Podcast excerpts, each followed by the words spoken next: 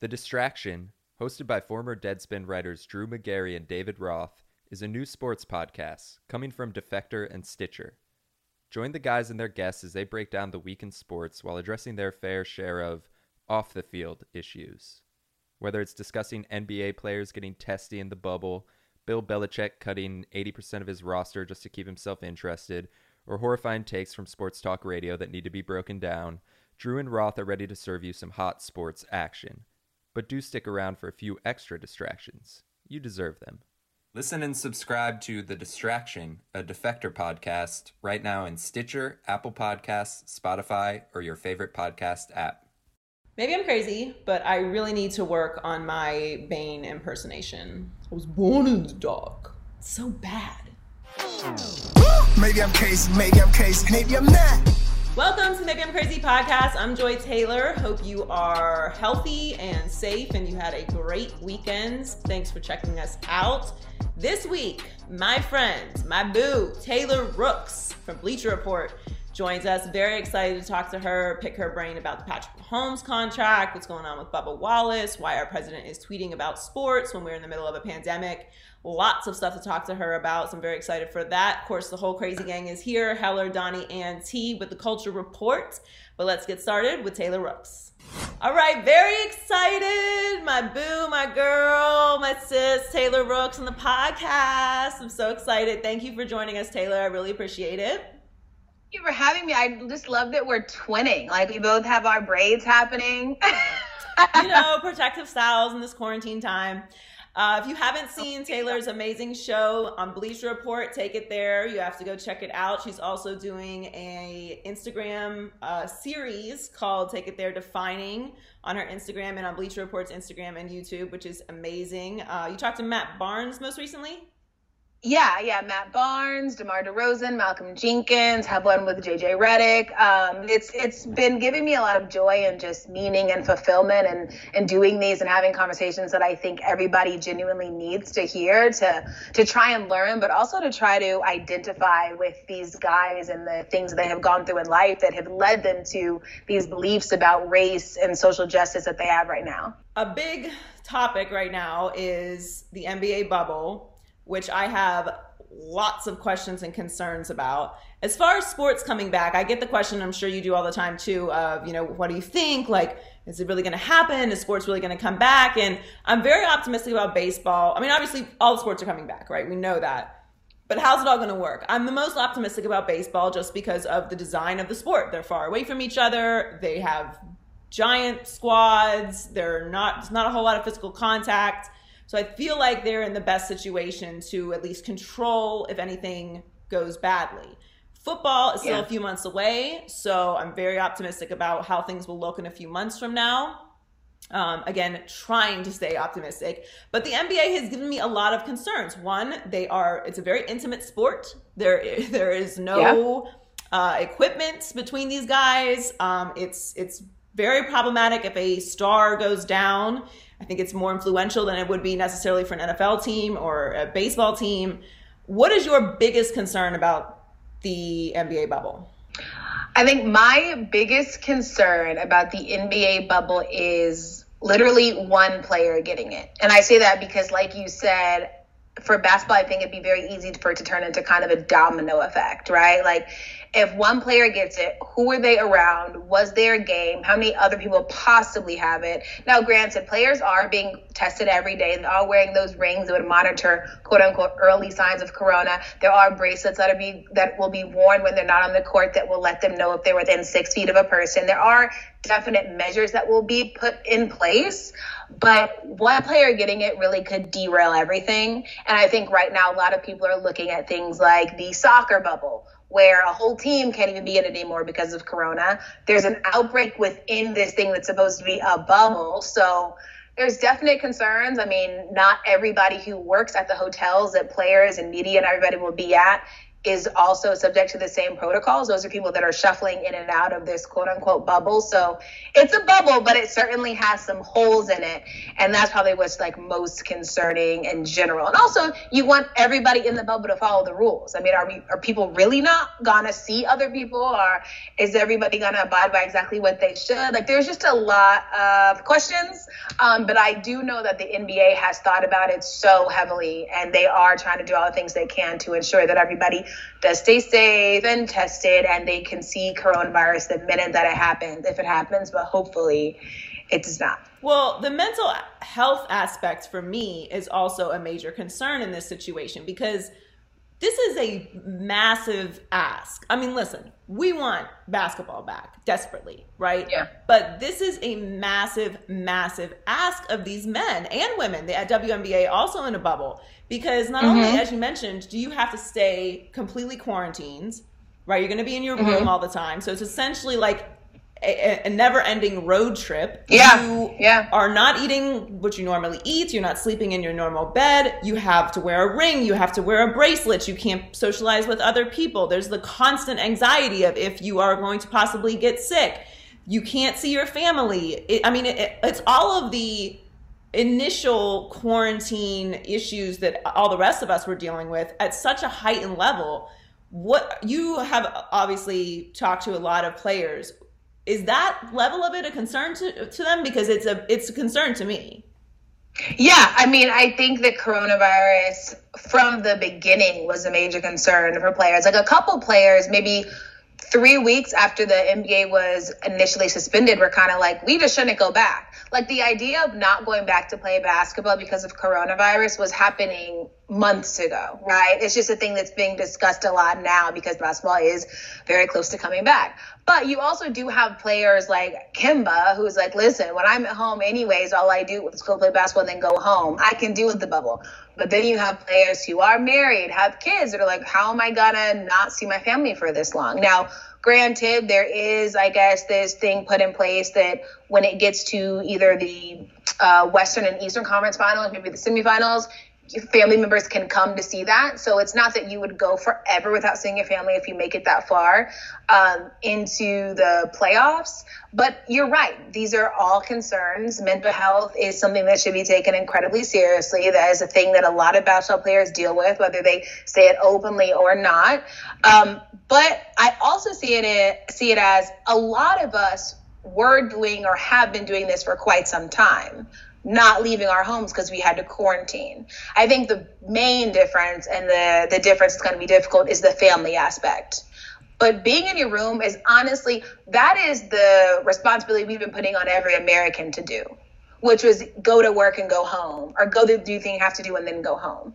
So if that is what it takes, for everybody to get their money, for everybody to finish the season. Like, I don't know if I think that's too much of an ask because it's what we asked of America was to stay away from people, you know? Yeah, that's fair. I think it's just more of being it's such a you've already kind of been quarantined and now we've loosened quarantine a little bit and now you're kind of going yeah. back into another quarantine which you're right we all are basically doing but I just feel like it's it's so it's such an intense situation. So that yeah. said, I also think because there are so many factors, corona, you know, this is not a normal training camp situation. You're not going to be 100% in shape the way you would be certainly going into the playoffs.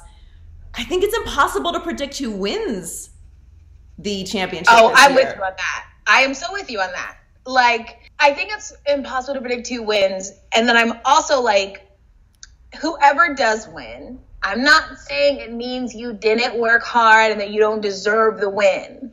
But if it gets to a point where certain people are not playing on these teams that are superstar teams at what point do we say, okay, maybe this is a little different? I'm not diminishing the fact that someone wins a championship, but it's silly to say that this championship is the exact same as all other championships. Whether that's good or bad, it's not the same. Like, and I don't know why that's being like so ignored and everyone's like, no, a championship's a championship.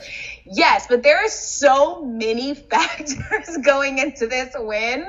Like, I just, I don't know. I don't know, but I, I think obviously right now if I had to pick, okay, who's gonna win, I say the Lakers just because I don't think you should bet against LeBron, and I know LeBron has probably been going hard every day of the quarantine in preparation for this exact scenario, but I don't know. I am very interested to see final rosters come July 30th. Like who is on the court, who's not on the court. So that's an interesting perspective you just brought up. I hadn't really thought of it that way. I think if I think if it's, you know, best case scenario, um, obviously no one gets sick, right? We can't predict regular injuries, but best case scenario, no one gets sick. And there's full original rosters, obviously Lakers minus Avery Bradley, and say it's Milwaukee and the Lakers or Milwaukee and the Clippers. I think in that scenario, which is extremely optimistic, I would not look. I, I, would agree with you. There's a lot of factors, but I think I would. I would be more inclined to give that team like their full championship credit. Yeah. But if things don't go that smoothly, and you have you know, a, a, just a complete flip upside down scenario, which I think is entirely possible. Then, I don't know. Is that fair? Because I think that I think that's I'm, so I'm with you. If I would throw imaginary scenario, right? Say Western Conference Finals come and it's Lakers Clippers, and say that like a Clippers star is not playing, right? Okay. Do you still view and say Lakers win, right? Because this Clipper star isn't playing. Do you still view the Lakers going to the finals the same? But is the is the Clippers star not playing because of a regular injury or God forbid corona? Like let's say they're not playing because like they don't want to go to the bubble. I'm saying I'm counting oh, people that maybe get corona uh, in the bubble, which I hope nobody does, or people that decide they aren't gonna go to the bubble. Okay. I don't know. I think I have to wait and see how it all plays out and how yeah, I feel in yeah. that moment. But yeah, there's just so many factors. It's just no matter what, it's going to be very interesting. And I'm like praying that everyone, you know, stays healthy and it's it doesn't become a bad situation but um, I'm looking forward to seeing how it all plays out because it's it's definitely interesting. Yeah, and I want to know like what is this going to look and sound and feel like a basketball game with no fans? Like I'm very intrigued by that. Well, the basketball I think also is the is the uniquely the sport that's affected the most by having no fans because it is such an intimate setting, a basketball game. And you know, yeah. baseball, you know, you can make the joke like the Marlins never have any fans anyway, but like I've seen baseball games without fans. It's not ideal, of course, but like it can be done. And football, yeah. in this in, in, a similar fashion, it, it's obviously we want fans there. That's the most ideal scenario. But football, I think, can be played without fans. Doable. Baseball, doable. Obviously, we've been watching soccer. MLS is starting this week. I think tomorrow. Doable. Basketball is going to be interesting, and this, and I think what I'm trying to figure out is there's a lot of talk that goes on on that court that the, the fans yelling covers. How they? I mean, this is we got a families My watching. Is, I say like let's lean into that. Obviously, I don't know, you know, the way TV goes and the way cable goes and the rules and restrictions probably can't. But I think it'd be cool to really be there and like see what it's like for them on the court and hear what they're saying to each other. Obviously, certain words can be bleeped out, but I think that just adds to this like unique perspective we're supposed to be seeing in the bubble. Like this is what's really going on on that court. Because right. at this point, with all of these things happening with basketball, they should be doing whatever they can to make the viewer feel like they're there. And I don't know if there's anything more feeling like you're there than hearing exactly what's going on. So I think it could be interesting to figure out a way to, you know, have a delay on the broadcast so that things can be, you know, proper when they need to be um, but still letting the fan into that experience. I think that could be something that's really beneficial. So, big news from the NFL yesterday Patrick Mahomes, $500 million money, 10 year, well, actually 12 year uh, contract. I, I haven't heard a negative thing about it, except for you know some people saying like he's he you know left some money on the table. But to me, this is this is not unprecedented. We've seen other players, you know, Michael Vick get 10 year contracts. But I do feel like that was a moment yesterday. It was like, okay, we've arrived at the new NFL. You know, the, the the Brady, the Rivers, the Manning, like we've now transitioned. Obviously, we know that Brady is still playing, but this is this is the new face of the NFL. This is the new wave. Yeah, for sure. And I think not even just like the new wave of the NFL, but like the new wave of player You know what I mean? Like we, it's been really cool to see the styles of Mahomes and Deshaun Watson and Lamar Jackson. Like they bring something to the game that I think this is the perfect era and perfect time to be that type of quarterback. Like Lamar is somebody who he's at his best when you let him be who he is. I don't know if Lamar could have existed this when Michael Vick existed because I think even if a Michael Vick player existed now, they would be exponentially better than Vick because of the time that they're in. And um, and Michael Vick was fantastic. I love Michael Vick. Um, but it's cool, you know, seeing Mahomes like be the best, playing the way that he is meant to play. Um, and it's it's really nice. I tweeted the other day, like, I think it's cool to see these black quarterbacks get paid what they deserve to be paid. That's why it was a really cool moment for me to see Mahomes get that check and I know everyone's like, he's even going to see all of it. I get it. It's it's more of like the idea that this is what he should get, and he actually got it. I think it's rare that you see somebody get the thing that they deserve to get when it comes to sports. So, and it's it really is a win-win for everybody. Mahomes wants to stay there. I'm sure the Chiefs want Mahomes, who won it. So it's it was a really really cool day and very well deserved.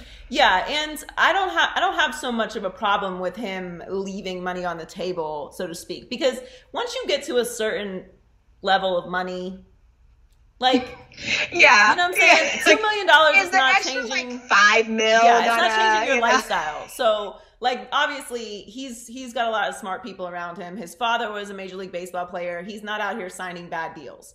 So I'm happy for him, and I thought it I thought it went uh, as smoothly as it possibly could. And and me personally, like I do not enjoy talking about players money because I want everyone to get paid. Like I was not yeah, taking any money yeah, out of my pocket. I'm never like that was too much. I'm like no, like there's no such thing as overpaid. You're paid what the market allows. Right. So if a player gets a lot of money, it's not overpaid. He's paid what they said he'd be paid. Like you know, and I also don't like talking about things that I do not directly identify with. You know, like the same way we don't want people to tell us how to be members of the media or how to be journalists because only way you would know that is if you are one, you know? Right. It's like I can't tell Patrick Mahomes he left money on the table or like asked for too much, like because I don't know what's actually happening. So I'm just happy he was paid and that he seems happy about it. So I'm with you. I'm not talking about people's money. I'm like, just get paid. yeah, like I'm, I'm I love Dak and I like want him to get paid. And I'm, but then I'm also like, uh, I mean, this is kind of a reasonable contract, so maybe you know, maybe you should sign that. But maybe you should decide. I'm not in the room, so you know, I think Dak deserves to get paid, and he's the future of the Cowboys. And I don't think that Mahomes' contract in any way directly affects Dak. Like certain people have their own markets. Mm-hmm. Absolutely. Yeah. Agree. So another big move that's happening in the NFL right now is uh, finally the Redskins are changing their name. Um, Dan Snyder does not deserve any credit for that because he was forced to do that by FedEx. FedEx deserves the credit for that. But um, what would you say to people who are still resistant to this idea of changing the name? Which, I, listen, I've not been calling them that for years. Uh, I just call them the Washington team. But you know, it's I mean, it is difficult time. Like you, we are we work in the media. Like you have to talk about this team, and to me, it's a very obvious slur. I don't understand how anyone could not see it as a slur. What would you tell yeah. someone who is who is pushing back on this idea? I mean, I don't know. I always say that you know, you're not offended by the name because you're not the person who's meant to be offended, right? right? Like if if somebody is like, I don't get the issue with this name, we've been calling it forever, it's like, then that means that this really isn't your problem to tackle. It just means you should support those that feel like it is their problem. You know, the history of Washington isn't going to be erased because you changed the name. It's like, no, you're actually just going to end up on the right side of history because you're doing the right thing. Granted, money forced you to do the right thing, but now the right thing is happening. So I'm not in the business of other people telling people how they should or should not be offended and also how they should react to being offended. Like, if one Native person feels like this is a bad name, it should be reevaluated. And it should have been reevaluated, reevaluated years ago. So, this is a move that should happen. And at the end of the day, it doesn't even really matter if there's fans who don't want it to change because it's being changed. Right. and so there is a large group of people that are the minority that have had to do things for a very long time that they did not want to do. So, welcome. yes, welcome to 2020. We're here. Welcome to the party. Yes. um, so our president tweeted about that. Um, their president tweeted about that uh, yesterday. And um, he also tweeted about Bubba Wallace. So you and I haven't talked about this situation, but when the initial story came out, the initial report from NASCAR came out, I wasn't shocked, but I was taken aback like, wow, okay, I really hope they find who did that. Because I'm reacting to the statement that NASCAR put out saying there was a noose and it's a heinous act and we're going to find the person or persons that did it. So I'm reacting mm-hmm. as you were to information that was given to us from NASCAR. Then, of course, everything happened before the race, after the race, and then I got the alert from Bleacher Report, best app in sports media, in my opinion. And I got it is though it's the best. Um, I I got the the alert that the FBI findings, and my initial thought was, that's the worst the worst outcome from this situation that I, that could have happened based off of what's already occurred. Now, of course, people took what I said out of context, saying like I wanted there to be a noose in Bubba Wallace's garage, which is of course not true. Because if you're listening, that's not what I said. After NASCAR puts out a statement, after everything happened before the race, during the race, after the race, interviews, reaction, etc. For this to be the outcome is the worst case scenario because racists are going to, then they already were calling him Jussie Smollett, uh, calling him a liar. They were going to say this is a perfect example of why racism doesn't exist and everyone's sensitive and everyone's PC. Um, and now, yesterday, uh, Trump tweeted everything that I said was going to happen verbatim. Yeah. What was your feeling when you saw the news and when you saw that tweet yesterday? Yeah.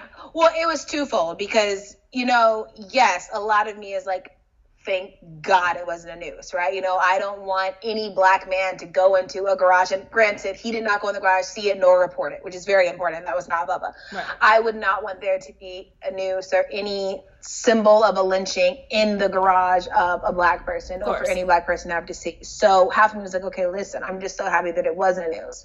But no part of me was like, the fact that it's not a noose means racism doesn't exist. Like, racism is alive and well, not only in America and the world, but on that in that very garage that this happened. I mean, they had Confederate flags in the parking lot because they were banned inside of the venue. Somebody flew a Confederate flag over the venue because it took so much of the took so much out of them to not be racist. They had to go out of their way to do something racist that couldn't be stopped, right? So, and Bubba is still the one black driver. So the news to me doesn't diminish the fact that racism is isn't alive in NASCAR. Like I could not care less about the news being real or not because I know for a fact that the experience that me and other black people have had are not an illusion, right? So a white person wants to say, okay, maybe this time it wasn't a news. We can point you to literally a thousand other times it was a news. Right. you know, so I, I'm good on that. Like, and don't try to latch on to one thing to make yourself feel better about the history of racism in this country. And like, think about why you're so quick and so wanting Bubba to look bad in this scenario. When just from a human element, Bubba is somebody who went through something incredibly traumatic, thinking that somebody put this in his garage. Like all of these things are like important, and that's why I say that noose or not, the problem exists, and that's really what what we should be focused on. And the fact that Trump is tweeting that, first off, he's so late. Like we had moved past this, and like we're trying to focus on ways to fix racism in NASCAR and in all sports. Like it's just I don't know what that's accomplishing, which is what I think about many of his tweets, but my heart goes out to Bubba in a fight that he's going to be fighting for a very long time, just like all of us have been fighting a fight for a long time and will will continue to. Yeah, and also, you know, there's a global pandemic, so you should be very busy. Yeah, yeah. Very busy. Bubba's response was so perfect, though. Like, Yeah, I'm I'm, like, Bubba it's had to deal with so much right now. So I just am like, please, you need a day off. I'm very proud Like, of just him. a day, a spa day. yeah, have a, have a, a self care Sunday. Um, Yeah. I'm very proud of him. I'm I'm a bit more hostile when it comes to dealing with these things. So I, you know, I commend him because he's he's very measured. Um, and always finds a way to put it in perspective that he knows that you know there are a lot of young people that look up to him and you know how he handles this which he should not have to handle because the facts alone should ab- absolve him from all of it. But that's why my reaction was so i was so outraged because sure, it's I not that i wanted there to be a noose there but it's like when you put out a statement that says that and everyone reacts to it because you put out a statement that says that this wasn't an Mhm. assumption by the media. It wasn't a fairy tale. It wasn't a snapchat picture that we then rolled with. Like this was a statement. Absolutely. okay, that we reacted to based off the information you gave us. And now this just puts Bubba in a really impossible situation, which he is well equipped to handle. But I have empathy for him because I knew that this was was going to happen, and you know the president having time Yeah. for it is just mind blowing. Um, before I Yeah, let you go, you were right. um, speaking on this topic, but circling back to the bubble, a lot of the players are going to be wearing unique jerseys with social justice messages. The court's going to say Black Lives Matter. Um, what do you think about all that? Because there's mixed reactions to that. There's there's kind of mixed reactions to a lot of the things that leagues are doing. You know, playing the Black National Anthem before NFL games, and you know, just kind of taking advantage of the platform. But is it really going to be effective? In my opinion, I think just keep it in their face, like right there, the whole the whole time Yeah. um, yeah. because you're gonna watch. So I have, I, I however, um, it moves the conversation forward. I, I'm cool with. I too have mixed feelings about it. I just do not want people to feel like doing something that is symbolic equals change, right? Like having names on a jersey or phrases on a jersey, um, having Black Lives Matter on the court are all things that are great and bring awareness, and that is important. But that is all step one. You know, the step two is like the action and like what tangible items are going to be to be implemented, what tangible programs are going to be implemented in order to advance black people in this country and the things that the NBA can do. There's so many different things NBA can do to do that as well. In a lot of ways, I think that the symbol is the easy way out. And we, in so many ways, have gotten very consumed with the easy way out and thinking that it is the best thing we can do. And that isn't true. Like, I just want to see more than just somebody having to be aware of it because they're watching a game for like a couple hours and see Black Lives Matter. Like, there has to be more than that because we have seen symbols. Like, you know, we saw LeBron and Melo and D Wade and Chris Paul at the ESPYs and talk. And like, that was great and it was a powerful moment but I'm past powerful moments, Yeah. right? Like, what's the change? So, I would encourage like the NBA to think, you know, long term, like what LeBron is doing with voting, like that is a long term plan to try and help Black people, disenfranchised voters, like. That's very, very important. Um, so I would hope that we can see more things like that. Because yeah, I, I do have a lot of mixed feelings about what's happening right now. I don't know if that's enough. Like if there was all this talk about what are we going to do for social justice, it, I think it has to be more than than just that. Yeah, I think I I agree with you. I, that can't be the only thing that you do, but I don't think Mhm. that it hurts the situation. Like I don't think it. Yeah, you know, but- I, I don't think it. I don't think it. It stops it. But yeah, you have to do more than just that. You have to do more than post a black square. You know, walk the Mhm. walk. And and that that's what this time is about. Really, is holding everyone Yeah. accountable to that purpose and that that uh, that message. As I was gonna say when you mentioned, you know, the whole playing the Black National Anthem before the games, I know there is a, a big group of people, a big conglomerate of people that feel like, okay, this is stupid. Why are we doing it? You know, we don't want them to play the anthem. We want them to arrest the people, who, the cops that killed Breonna Taylor. Right. a fact. You need to arrest the cops that killed Breonna Taylor. 100% that's priority. I, however, I might be unpopular belief, but I actually think the thing the other things people are doing are important. Like the the way we're ter- like we're changing certain terminology or playing the black anthem. Like that to me is important because what we're seeing is racism is so ingrained in everyday things that the more we can take it out i think that goes towards like this overall freedom that we're all trying to accomplish like, and i think both things can be true like i don't know why we'd be upset that certain things are changing because one thing also hasn't changed. Like if we can do enough to get rid of like racist language and oppressive language and history, like Confederate statues that are up for no reason, like all of that to me is going towards this end goal that all people have or all black people have. Like I, I think it's okay that one is happening too, if that makes sense. Yeah, and I think um like to your overall point about you know the change that's happening and history history to me is the biggest element of this like when when i look at what is what is the core of the division in this country and why is there so much you know arguing and why isn't it just so easy to be like yeah black lives matter totally agree let's fix it as we as americans do in crisis we fix things i mean 9-11 is a great example of something horrible happened in our country and it was like, okay, we're all Americans. We're about this life. Who do we get? You know, and a lot has happened since then that we could get off course when it comes yeah. to that particular yeah. topic. But we certainly had a moment, and we have moments where we come together as a country. And I think it's history that is the issue because so many people in this country do either not know the history of this country, um, black people included, because we were not taught it in school. We were not educated on our own history. And then also our our own history is is not that easy to access because we don't have records of slavery. And so there's there's a whole gap of information and communication and knowledge in this country about our actual history and who these people are and how did we get here and it's not about erasing history it's actually about telling the whole story, which has yeah, not been absolutely. Told.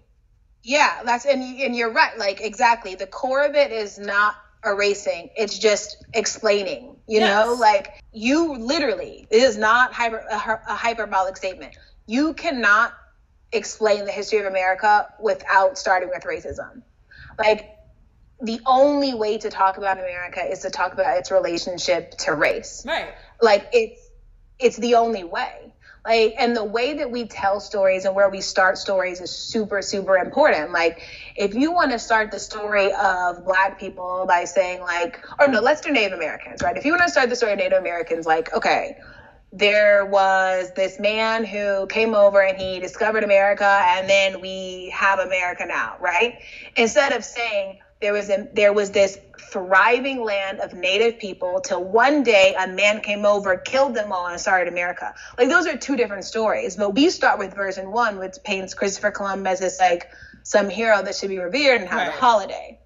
But if we say exactly what happened, beginning with A and not beginning with like D, like it's it completely changes the narrative and that is the way with any historical figure even like the people that signed the declaration of independence like, you think about the Constitution, those people own slaves. Right. But we just see them as like the people who made history. And two but, things can be true about what that history. Two things can be true. Yeah. They did establish this country, but they also own slaves. And you yeah. have to tell both parts of the story. And and this is why I, I think overall, like you know an, an overarching theme to everything that's happening right now. And it also relates to sports. Um, I, and this was a topic that I talked about a lot when it came to Drew Brees and how people initially reacted to everything that was happening with George Floyd and then the Kaepernick conversation, and even before with the Kaepernick conversation, because this is how I really feel. We are living in a particular time, especially for the last four years, that we will not forget in our lifetime. Like this year, 2020, is something that no one in our lifetime has experienced, right? Yeah. Older people or young people. So we are all going through this this just hit after hit after hit of, of things as a as a whole world, not even just as America, and how you react. Like, were you the person that went to the store and bought up all the toilet paper? Okay, like what were you doing in this time? Yeah. Yeah, it's a def- it's a defining it's a defining time. moment yeah. in history, and you have to pick a side. And that's why, for me, I don't have the patience of Bubba Wallace. I'm like, no, no, no. I'm not finna sit here and argue with you. You pick your side. Go ahead over there. All the information's here. If you want to come learn, educate yourself, there's more than enough room on the bandwagon. We're not about to Yeah. judge. You know, it's conversion time. You know what I'm saying? Like, just just get on board, right? This is what we got to do. Yeah. This is what it is. It's about it's changing time. If you want to pick that side, remember, 200 years from now, we're gonna have your tweets. All right, it's gonna be a different. You know, we'll have alien uh, technology by that point, but we're gonna remember where you stood. And to me, like Yeah. that's an overarching idea that I think everyone needs to consider. How did you treat your neighbors? How did you treat your family? How did you treat, uh, you know, people that didn't look like you? How did you talk about people? You know, what did you do right now when it comes to race? When it comes to the pandemic? When it comes to people losing their jobs and losing family members and losing businesses? Like, and everything that's going on with the political landscape it is all encompassing it's just a completely different world now and how you act is going to be remembered and that should be that should be in the forefront of your mind when we're talking about taking down confederate statues and just like you mm-hmm. said who, who who were these people that established the country? History may look back kindly on you for a certain amount of time until people start doing their research and then decide okay your legacy isn't just that Absolutely. No, you're so right. It's it's a new wave and everybody needs to be open to understanding things that they maybe haven't experienced. Like that's one thing I'm realizing is people think that if they haven't seen it or haven't experienced it in their life it doesn't exist. And that goes for all things, race and even things like corona. So many people aren't taking corona seriously because it hasn't affected them. The same way they're not taking race seriously because that hasn't affected them because they haven't it, they haven't had to be affected because they're white. Like so we have to make it more normal to empathize with things that we don't know directly. Um, and I think that speaks to what you're saying that like if you're able to do that and put yourself in positions that you don't know, like that is what we need as humans right now and as good people and as Americans. Like in the series at the end of every episode, I ask every person to define America. Like what does the word America mean to them? And Malcolm Jenkins' answer was America is a place that I'm constantly trying to make home. And I think it's so important for white people to realize that this doesn't feel like home to many people. And with that in your mind, just say, what can I do daily to make this place home for them the same way it is home for me? Um, so I think you're right, and I do hope that everybody walks in that and and does the best that they can to make it a good place for everybody. Yeah, I think I think the one word that I keep running back into when it comes to these conversations overall, and it applies to sports right now, it applies to uh, political landscape, it applies to the pandemic, it applies to uh, race relations, is empathy. And there's no shame in that. It doesn't make you soft. It doesn't make you a coward. It doesn't make you um, you know, off move off of your moral standpoint. Empathy is something that every human being should have, and if you are devoid of empathy, you need to figure out why. Quick- Yep. quickly, quickly. Yeah. So, well, this was amazing. Thank you so much for Yes, so coming on with me. I know I miss you. It's um, unfortunately probably gonna be a while before we see each other again, but um, I love you dearly. If you haven't seen Taylor's show, go watch it. She's amazing. Uh, one of the best in the industry, and obviously a, a Thank you. very long and bright future. I'm so proud of you. I love you. I hope you're safe and amazing, and your family is good. And I really appreciate you uh, coming on the podcast. with me. Yes, love you so much. Thank you for having me, and I will see you on the other side of this. With it it? With it? Quit it. What? With it. We about to turn up in this bitch. Prince of Privilege. Hey, that name is funnier than ever, isn't it? Golly. It is. Uh, what's going on? What am I winning or quitting today? All right, let's start with Patrick Mahomes. Uh, thank you, Patrick. Thank you to you and your agent and the Chiefs, because now we got something to talk about. Yes. Cam Newton was great, but we were running out. We were running out. Anyway, so the latest numbers per Adam Schefter, uh, it's a 10-year extension. It's worth 450 million. The injury guarantee is 140 million. So he's 140 million richer no matter what happens. That being said, Joy, uh, is that deal too long? Quit it or quit it. um, qu- quit it. I, I think it's an amazing deal for both sides. I, when Colin said it on the show today, because I hadn't seen uh, Schefter's tweet yet, I was kind of in shock. Like, damn, 10 years? Like, what industry Right. really gives out 10 year contracts? Like, anything that you, any, any industry where you have to have a contract, generally a contract that long is really only benefiting the talent, right? Like, right. i- i- unless you're talking about a salary cap situation, which this is. Yeah. Like a baseball contract, obviously, they give out super long contracts, but all their Yeah. money is guaranteed. So it's spread out over a long period of time, but they're going to get every dollar of whatever that contract is. So, so we, cent. we always see this in baseball, so it doesn't it doesn't shock us. But they also don't have a salary cap. So, like I said, they're going to get all that money. This is a different situation. What about five years from now? The salary cap goes up dramatically, and then Up. you know the whatever 30 million he's making 30 40 million he's making a year you know the next guy Right. comes up and makes 65 million you know you know how this works to me i just Yep. think i think it's a great situation for both sides. I think the chiefs have their guy now so they can they have him locked up. I'm sure because it's, Forever. it's really actually a 12 year contract because he had two years left on Right. his current deal. So it's really a 12 year contract. So he's in kansas city forever. Go ahead and buy you a house boo boo. You can get a, a house in, in kansas city. You can get a house in uh, missouri. You can get a house in the ozarks. You can do whatever you want. He is basically uh, worth a half a billion dollars. Like, not, not he paid all that yet, but like that's what that contract is. On top of the endorsements he's already had and are going to make because of this.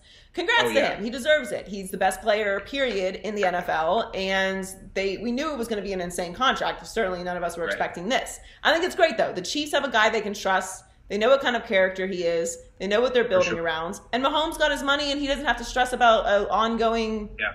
contract situation like Dak. So look, obviously we knew that the yeah. Chiefs were not going to, you know, argue with Mahomes. He was going to get paid. But this is a great situation for both sides. I'm happy for him. I think that overall, the bigger message that this sends me is, you know, if you are a high level talent and you show that you have the character to not only lead, but you do the winning, you're gonna get rewarded if it's with the, if you're with a good organization. Like, what does this mean for Lamar Jackson? This is, if I'm Lamar Jackson, I'm like, oh, Ooh, girl. oh, thank you, Patrick. Oh my goodness. Because anyone who's a young quarterback who is at a high talent level, this is what you this is what you're gonna get now. Like, how could this? The bar has been set. Lamar Jackson is going to get paid.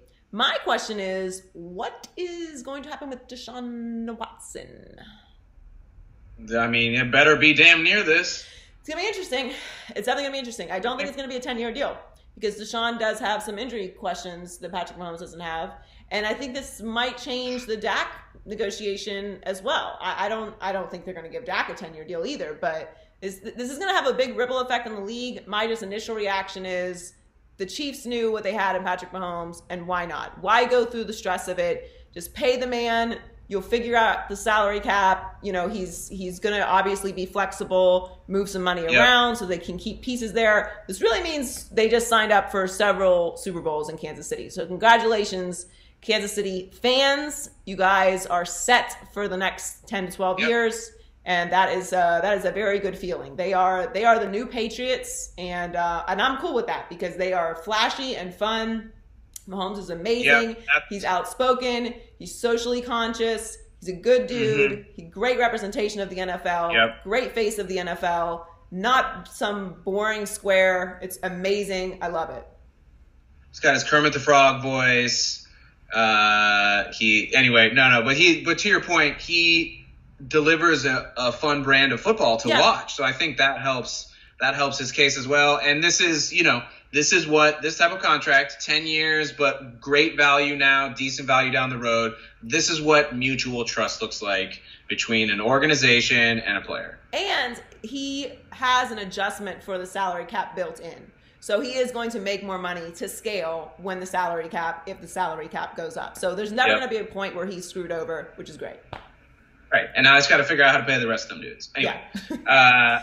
uh, All right, let's stay in the depths of Trump's Twitter because he weighed in on the Washington football team naming saga that has reemerged in the most classic 2020 fashion. Uh, here's what 45 tweeted They name teams out of strength, not weakness.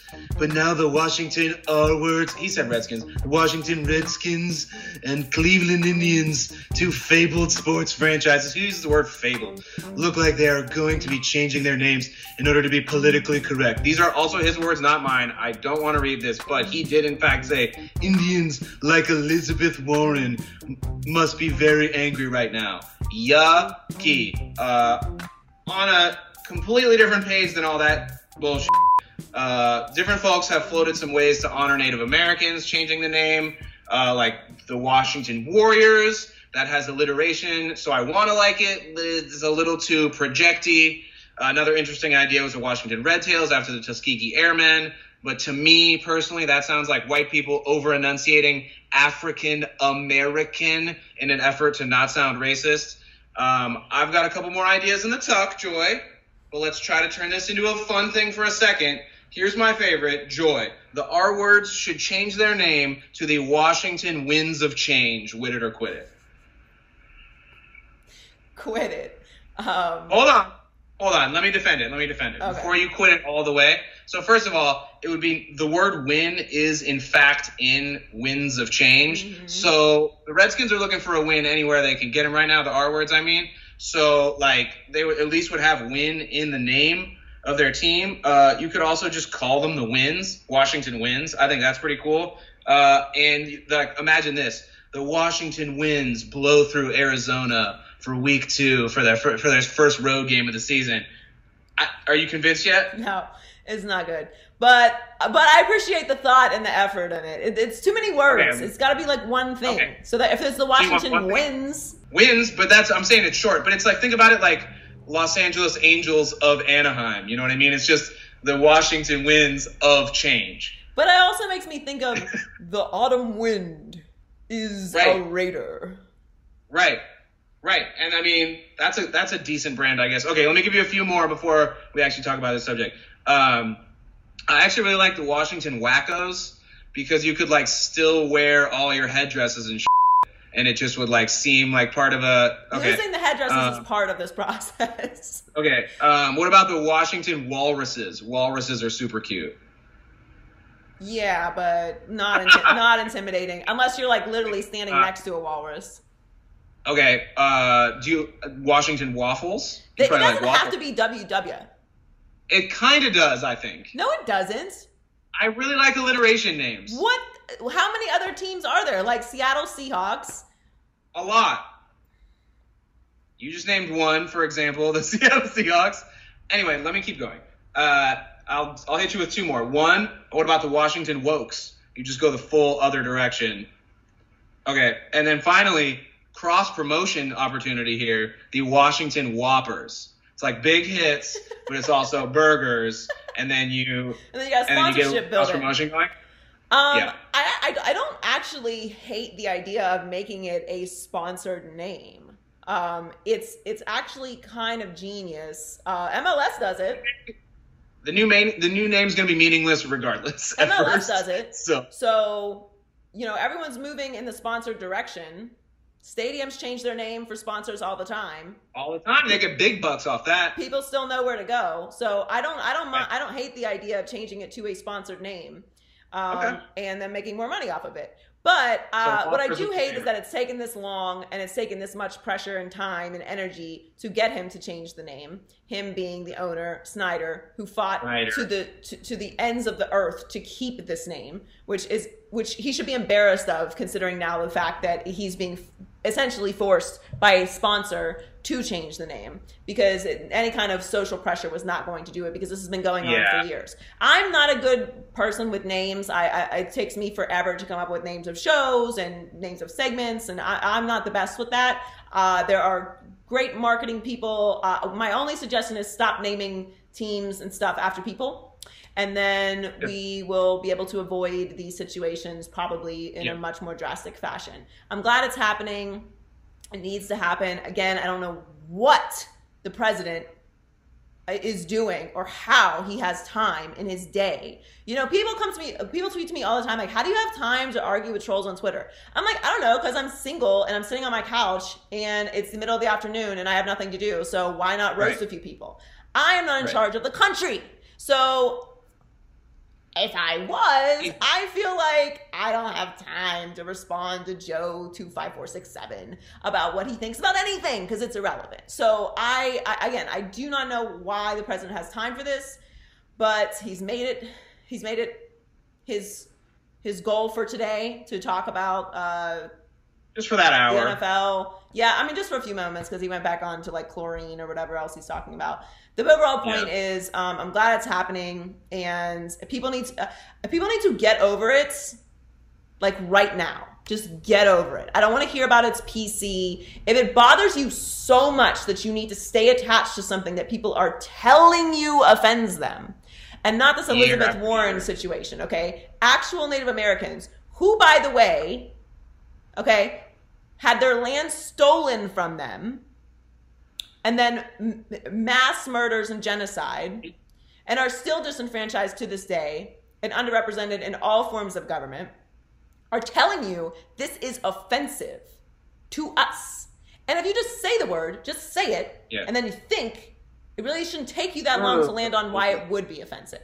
So to mm. those out there who Yeah. are saying this is PC culture, get over it. We have arrived in the space and time where people have a voice. And when because you have a voice, you being the person that hates PC culture, and I have a voice, and people other people who are offended have a voice, we now know these things are offensive. So while you were dancing around in your little field of daisies, ignoring everyone else's opinion and thoughts and feelings, Right. that's not where we are anymore. Now everyone's got an opinion, and overwhelmingly, you are going to walk into situations where you realize maybe your opinion was not really, it's not really that cool. It's not PC. It's when something offends someone, you do not have the right to tell that person they can't be offended by it, especially if Right. it actually affects them and doesn't affect you.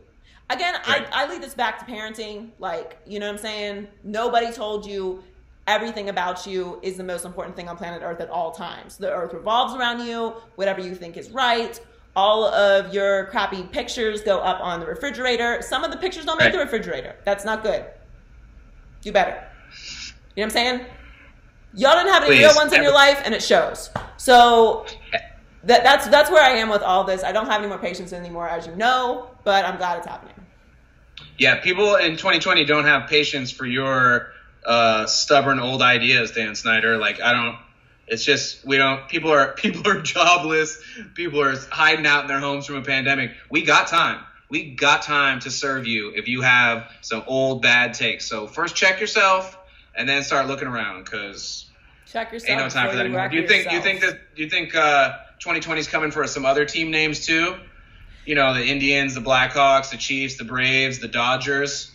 Yeah, so the Indians, um, the Indians are already having this conversation, which is good, and they finally got rid of that uh, horrible logo not too long ago, which was which was Yeah, a- a, step in the right direction. Not I don't. I don't know if the Chiefs and the Braves are going to be put into that category, um, because descriptive. there literally are Chiefs and Braves. yeah, You know what I'm saying? Whereas they're not there are not literally Redskins and there are not literally Indians because unless you're racist or old, have an old way of thinking. Yes, you're correct. Right. I mean, I don't. Right. I, sh- I don't want to have to explain why that Right. that is what it is.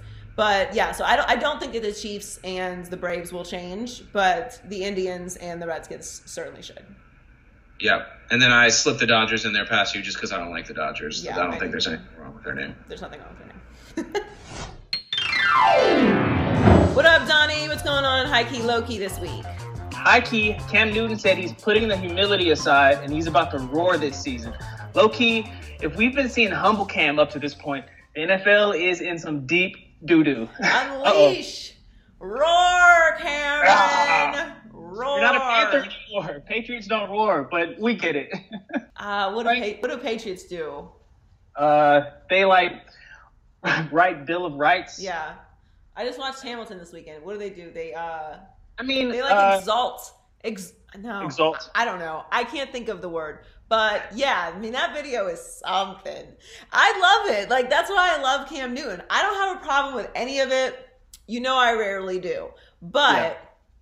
I am interested to see how this actually like translates to the Patriots, right? Because we've seen characters not like Cameron Newton, but obviously Gronk was a very out of the box individual, not just for the big Patriots, but like for the whole NFL. So, Exactly. but he fit because he's a tight end. Mm-hmm, He's not the quarterback. So Not I the face. he's not the face. So I, I'm really interested to see how this goes with the Patriots this year. I love it. I think that like now that he's signed, he can really unleash. Yeah, you can let loose some. Raw. The British are coming. That's yeah, that's a roar. what is it, Rar? The, the British are coming. oh yeah. Ah. oh, we'll stick with the lion references. They're better. Yeah. All right. High key, the Bengals are building their offense around Joe Burrow's quote unquote comforts. Low key, a, a comfy quarterback equals a comfy team. Right? I love comfy. I love being comfy. You know, just like a nice Yeah. t-shirt, sweats, my house Onesie- I'm shoes. pick Onesie first. Onesies, that's peak comfy. onesies are peak, com- peak comfy, but it's got to be like when it's cold out because otherwise it's Yeah, you can blast the air conditioning. That, that that's another option. that's but the yeah. move. I love this. This is great news from the Bengals to me. Like Oh, this is what I want to hear. You drafted Joe Burrow. Make it about Joe Burrow. So Mm-hmm. many times teams draft players and they're like, "You have to fit into our system." And change the I've been running and- the system for 25 years. Make it work. Instead of Yeah. just putting pieces around your quarterback and catering your offense to things that your quarterback not only does well, but feels comfortable doing. Mm-hmm. That's how he's going to excel. So he's not thinking about things all the time. It becomes more second nature to go through the offense. He's able to make adjustments and important decisions more quickly than having to think about all the repercussions of this play and this move because this is not something that I'm used to doing and feel comfortable and natural doing. This is what Right. they did with Lamar Jackson. How did that work out? This is what Harbaugh did with Colin Kaepernick. How did that work out? Not that Joe Burrow is Lamar Jackson esque or Colin Kaepernick esque. I don't think he's that type of quarterback. But he has a little bit of that in him, and he was extremely successful in a system with Joe Brady at LSU that was catered around him and what made him feel comfortable. Now, of course, you can make the argument that he had a bunch of great players around him. Sure, most great football teams have great football players. Guess Team. else has great football players? The NFL. Now, obviously, the Bengals have the worst of those great football players, but they're still NFL players. So Yeah, I. I like this. This is a good step in the right direction. Hopefully, this translates to success on the field. I don't think this year is the year for the Bengals, not just because of Joe Burrow, but there are a lot of factors in why it's this is just this is not going to be a lot of people's year because they're going to be behind the curve because look, Yeah. we're in the middle of a pandemic and we are in the middle of it. I thought we might have been we might have been inching towards the end. Nope, we're right back in the middle of it.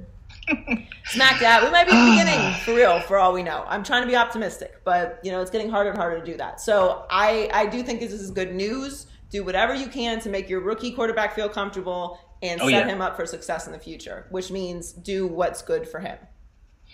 High key, the NBA is almost ready to return. Low key, Zion Williamson looks like he's more ready than anybody. Zion Williamson, high key, looks like Bane. He's ripped. He looks like Bane because he's with you know with the mask. The and, like, mask? Yeah, yeah, like- yeah.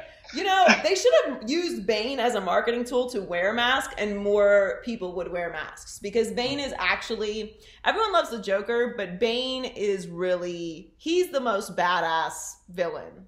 He's the villain of our time right now with, with the mask. I, I would say for sure. Yeah. Bane is the villain to follow. If we're gonna follow a villain right now, let's like What's put Joker aside until later. Yeah. Let's go Bane's route. Yeah, Bane is definitely Bane is the he's my favorite villain out of it's so tough though because like the Joker Mm. was such a great character. I know this is really about Zion and we'll get back to him in a second. But like Bane, I love Bane. Bane is like sexy. He's so intimidating. His voice Yeah. you merely ab- adapted to the dark. I was born in the dark. I was molded by it. Molded by it. You feel in control. Uh, it's so good. Bane is amazing, and he looks like Bane. Like he looks so intimidating. He doesn't look like the young man that we knew just a few months ago. He looks Yeah. grown. He looks ready to take the Pelicans into the playoffs and the bubble. Can we go with a better name for the bubble, by the way? Mm, the dome. The, The Thunderdome. So it, Thunderdome. it has to be something in between bubble and and and and Thunderdome because like it can't be too intimidating with everything that's going on. So it's got to be like Yeah. you know what I'm saying. We got to find a better name for it. But anyway, I I love what I've seen from Zion. He looks amazing. And it's really a testament to what kind of player he is going to be because quarantine has tested all of us mentally and emotionally. And it's hard to keep a routine that you don't have to keep. And mm-hmm. obviously, he's in the NBA and he wants to stay in shape. But staying in shape and improving your shape drastically within the time that you've had off are two different Exactly. things. And that's clearly what he's done. So he looks great. I'm really looking forward to seeing what they do in the bubble and uh, again, I think this is just going to be a totally unpredictable situation, but you merely adapted to the bubble. He was born in I it. was born in a bubble.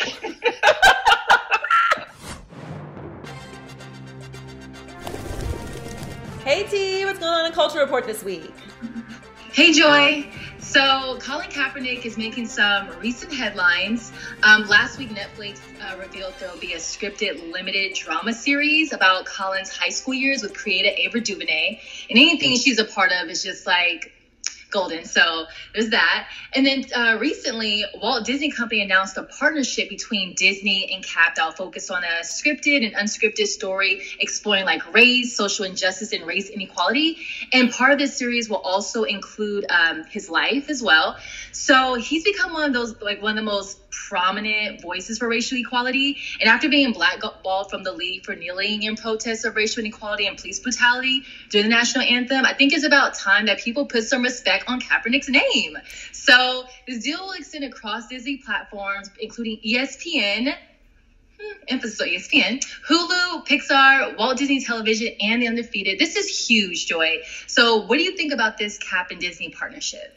I think it's amazing. I was really excited for the Netflix announcement because Ava is incredible, and I know that that series is going to be awesome.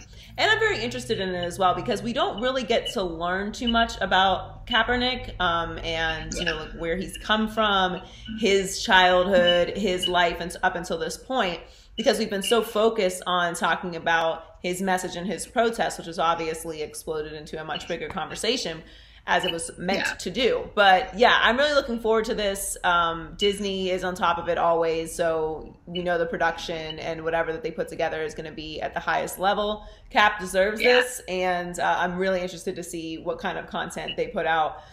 I know it's going to be powerful stuff either way, but yeah, this is a this is a great great news, and uh, more importantly, in a time like this where people are still so insistent on being uh, divided on, on the other side, just keep it right there in your face. Can't get can't get away from us, mm-hmm. honey.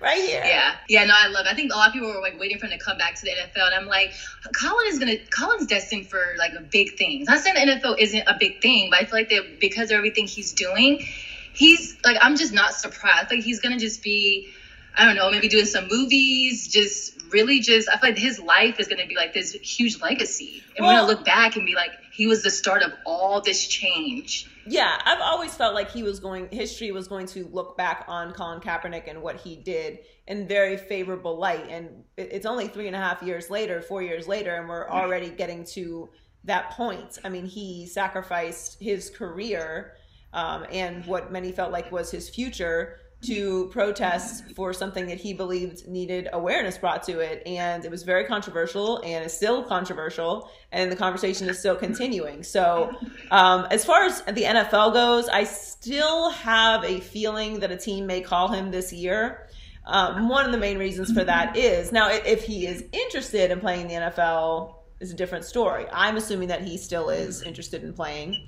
Um, but you know, I, haven't seen anywhere from him specifically that he wants to play. I know that he's just continued to stay in shape, so I'm assuming that he does.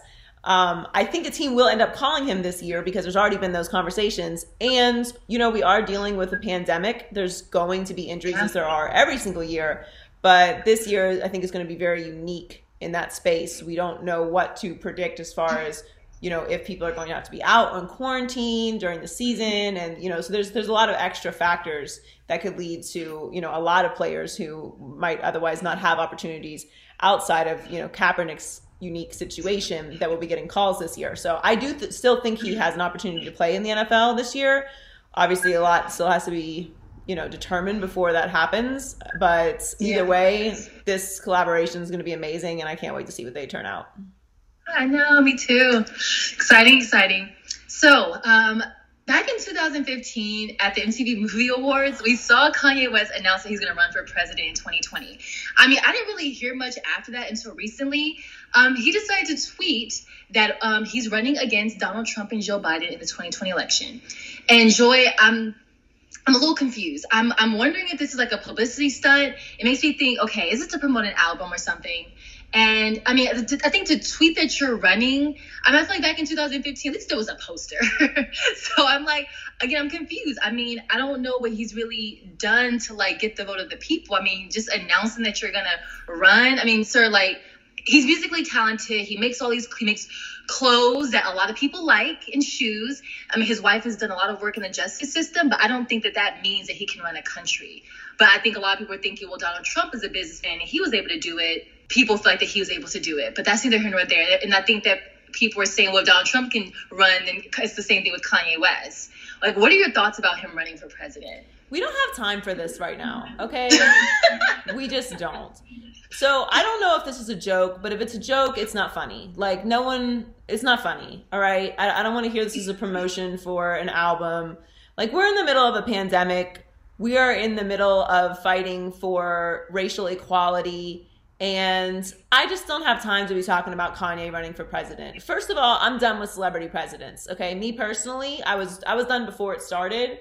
But let's just leave Yeah. the poli- the politics to the politicians, please. Like people who have who have spent their life in public service, whether they're good politicians or bad politicians, at the end of the day, they're politicians. And here's the deal when Donald Trump was running for president, there were a, a great deal of people who were like, you know what? I kind of like that he's a businessman. I like that he's not a politician. You know, all these politicians are so corrupt and they're owned by big companies. And you know, I think I'd just like to see some change in the in the White House. You know, something different, something different for a change. You know, and I would ask them all this question. So you're sick, right?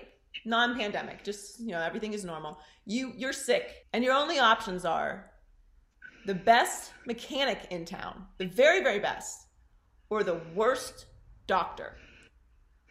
What are you going to choose?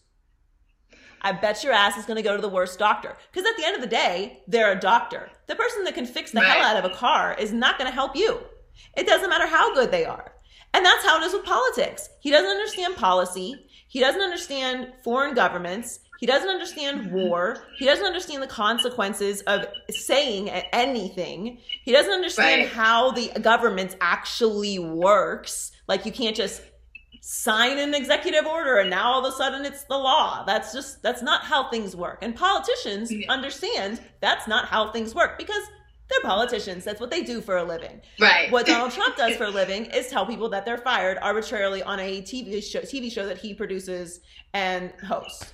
Okay, and then on the side, you know, he has had a successful real estate business and also bankrupted many others. When it comes to Kanye, I do not have time for this. I have very little time for most things Kanye does at this point, but him running for president, if he is not serious, I'm I'm annoyed because why do we need to be having this conversation about Kanye? If he is serious, what he's going to do is simply take votes away from Biden, um, thereby helping Donald Trump to get reelected. So thanks for nothing, because he's not gonna he's not gonna win the presidency. We already know Yeah. that.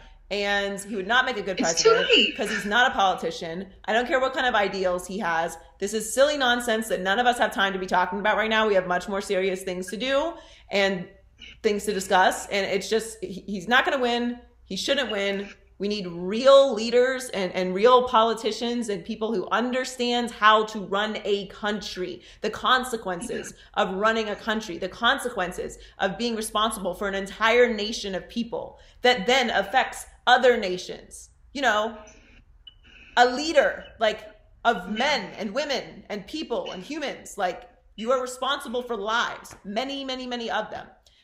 I don't want to talk about this anymore. Kanye be off, gonna be off my list of things to talk about when it comes to the presidency let's talk about kanye uh, we'll get- gap line Right. Yeah, that's that's more of his alley for sure. Yes. Um, so look, on a positive note, much more positive, um, I saw Hamilton, which was so good. And you know, Joy, usually when there's so much hype about something, I finally see it and I'm like, all right, I mean, it was cool, whatever. But Hamilton lived up to the hype. I mean, it was three hours of greatness. It's literally a masterpiece. Like the acting, the singing was phenomenal. I enjoyed it so much. I think Lin Manuel Miranda is a genius. And it's one of those musicals I feel like that you'll need to watch again. I end up watching it with subtitles because somebody said I should. Uh, you may want to watch it a couple times so you, in case you miss anything. But I actually envy people that saw it live because I can't imagine what that experience would have been like to see that. But every I've just seen so much positive feedback. I loved it. It was loved it, loved it. How much did you love it? I'm so happy that you loved it and I didn't overhype it. We talked to Donnie and Heller on the podcast prep call. They were not as enthusiastic. But I will say though, watching it back, I'm glad you loved it. But watching it back, mm-hmm. I've seen it twice. I was like, you know, it's amazing to watch it again because I do love it. But the impact of seeing it in person and then watching it makes it like all the better because you know like what what emotions you're feeling watching it live um, but I'm glad that you enjoyed it. I'm so glad a lots of people enjoyed it because I've been endorsing it heavily.